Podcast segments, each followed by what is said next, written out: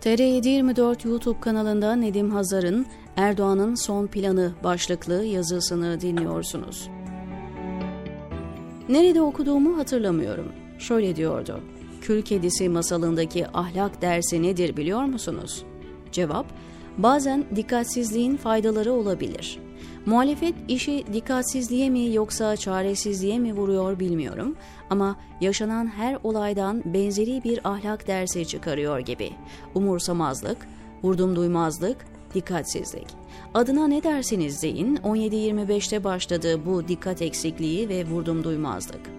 Eğer o gün muhalefet muhalefetliğini yapsaydı ülke bu kadar acılar yaşamaz ve tükenme noktasına gelmezdi. İktidarı ele geçiren çete kendi hırsızlık ve geleceği için ülkeyi ateşe vermezdi. Bununla da yetinmediler. Başta Kılıçdaroğlu olmak üzere ülkedeki siyasi olan olmayan tüm muhalefetten bahsediyorum. Dayağı yiyen cemaat olduğu için seslerini çıkarmamayı tercih ettiler. Ses çıkarmamak en zayıf ahlaki refleksti. Solcu geçinenlerin kahir ekseriyetinin oh olsun ya da bırakın birbirlerini yesinler zihniyetinde olduklarını biliyoruz. Oysa birbirini yiyen yoktu. Suçüstü yapılmış bir çete ve onların koca ülkeye çökme planı vardı. Kıskanılan, dudak bükülen, bunlar da çok oluyor denilen toplumun bir kesiminin tepelenmesini alkışladılar utanmazca. İşin daha ahlaksız olan kısmı ise şimdi de ortaya çıkan tablodan yine cemaati suçlamaları. Pişkinliğin, ahlaksızlığın bu kadarına pes. Neyse, konumuz bu değil. 15 Temmuz sonrası Yeni Kapı'da Erdoğan'ın yanında konu mankeni olmayı kabul eden siyasetçiler bugünkü tablonun gerçek ve baş suçlusudur. Bu kadar net. Olan oldu da diyemiyoruz artık olmamalıydı. İktidar yaklaşık 15 yıldır yaşanan her gelişme sonrasında anında bir faydacı planlama yapıyor. Her krizi, felaketi, savaşı, olumsuzluğu kendileri lehine çevirmeyi planlıyor. Kabul etmek lazım ki bugüne kadar büyük oranda başardılar bunu. Ancak hayat ve tarih daima plan program dahilinde yürümüyor. Galiba bir eşik var. Ah eşiği. O eşik aşılınca her şey ters yüz oluyor. Bu ah eşiği hakkında daha uzun yazmak isterim ama şimdi değil. Bu eşik aşıldığı için belki de hem iktidarın yaptığı her hamle tersi bir şekilde onlara geri dönüyor. Çıkarcılığın, fırsatçılığın ila nihaye sürmeyeceğini tarih bize defalarca göstermiş aslında. İktidar yaptığı zulümlerin, haksızlıkların, ahlaksızlıkların ve hırsızlıkların birikmesiyle artık maddi manevi tüm kredisini tüketmiş durumda. Bundan sonra artık bu kurallarla oyunu kazanabilmeleri zor. Bu sebeple ya mızıkçılık yapacaklar ya da kuralları kendi keyiflerine göre uygulayacaklar.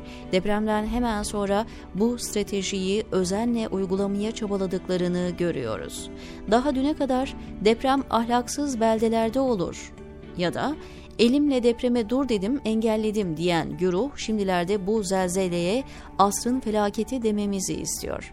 Asrın felaketi ancak felakette çığır aşmış bir iktidarda olabilir kısmını da es geçiyorum. Hemen sonrasında yabancı medyaya verdikleri demeçte seçimlerin vaktinde yapılmasının zor olduğunu yavaş yavaş işlemeye başladılar.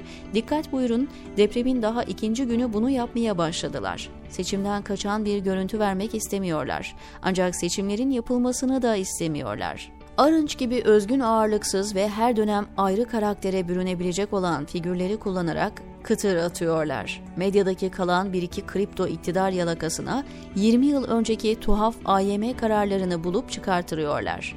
27 sayfalık bir karardan bir cümle bile değil iki kelimeyi cımbızla çekip hah işte seçim ertelenebiliyor dedirtiyorlar. Mücbir sebep deprem olabilir yorumunu yaptıracaklar. Kime? Tamamen ellerinde olan Yüksek Seçim Kurulu'na. Bundan sonra olacakları söyleyeyim kendileri asla ama asla seçimi ertelemek istiyormuş havası vermeyecekler. Arınç gibi, Fatih Altaylı gibi kullanışlı aparatlarla ertelenebileceğine dair kamuoyu oluşturmaya çalışıp topu YSK'ya atacaklar. Ve elbette YSK onların arzu ettiği şekilde en az bir yıl erteleyecek seçimleri. O zamana kadar itibarlarını tekrar kurtarabileceklerine inanıyorlar. Velev ki kurtaramadılar, seçimleri kendi istedikleri şartlarda ve ortamda yapıp sayımları ve sonuçları kendi uhdelerinde açıklayacaklar. Hakemin bir takımın formasını giydiği maçtan ne gibi sonuç beklenirse o kadar bekleyebiliriz adil ve demokratik seçimi. İktidarın yapacağı belli. Gelelim muhalefete. Bugüne kadar yaptıkları gibi Kül Kedisi masalının ahlak dersinden çıkaracakları bir dikkatsizlik, aymazlık fayda sağlayabilir. Zihniyetiyle devam ederlerse geçmişler olsun, diyor Nedim Hazar TR724'deki köşesinde.